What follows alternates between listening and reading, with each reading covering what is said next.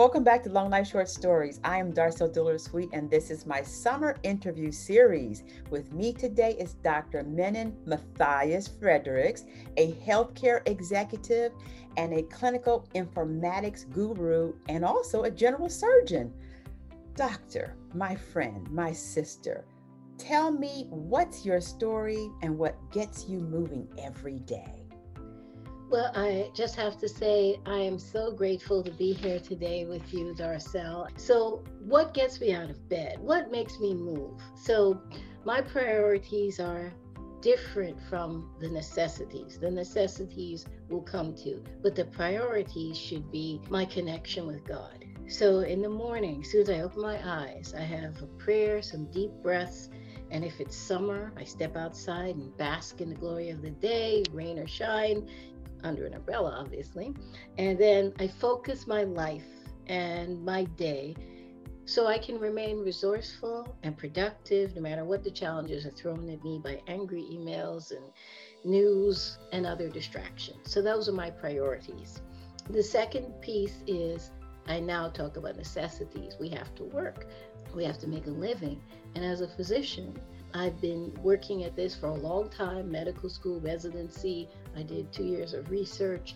And then with practice opportunities, I realized that I always feel, even though I'm not in direct patient care now, presently, I always feel like my contributions are valuable. I purposely stay on top of everything in medicine, especially with COVID, obviously, but with everything to make sure that I understand what's going on and I could sort of participate in conversations with my colleagues, with my family, with my friends, to let them know that they I got their back. I love that you pray and that you're motivated to go before the Lord and to bask in the sun. But you were just summing up to me this wonderful, amazing point of your perspective of life about getting going every morning. Go ahead. Yes. So, getting going every morning entails making sure that I have to sort of think about what needs to be accomplished, what needs to happen, how do I need to communicate effectively. So, what gets me going in the morning is being able to fulfill the purpose that I need to do for that day, but also to make sure that I think the bigger picture.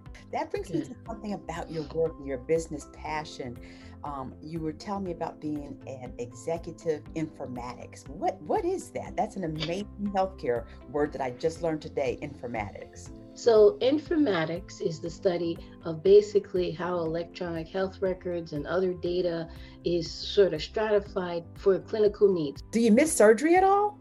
I do. I miss the not the 100 hours a week that I was working, but I miss the fact is that you know i just it was doing something and you feel so you're grateful that you're able to you know help someone who's been in pain and so on I'm glad that you were valuable as you were doing surgery, and you're even more valuable now that you know how to handle the big picture of health that you talked about before. So that leaves me with my final question, Doc, and that is what pearls can you leave our audience today, folks who are listening out there who are wondering, could I be a doctor? Could I get into informatics? Is there something I can do better to make myself more valuable every day, like Dr. Matthias Fredericks? The words that I try to live by daily is to those who much is given, much is expected.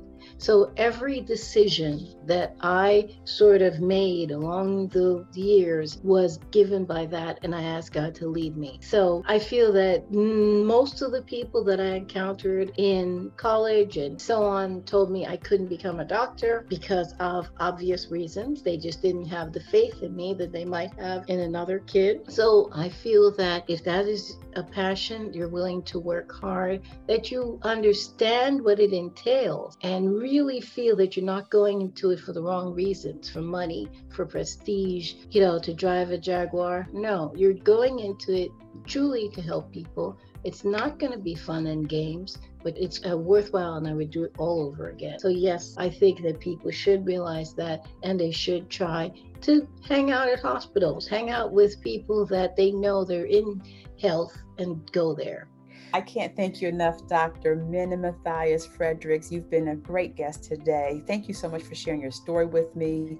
So here we are, folks, the end of our summer series interview with Dr. Matthias Fredericks. I can't thank you enough for being here with me. So stay tuned, everybody, for our next episode of What's Your Story with Long Life Short Stories. I am Darcel Dillard Sweet with Dr. Minna Matthias Fredericks signing off.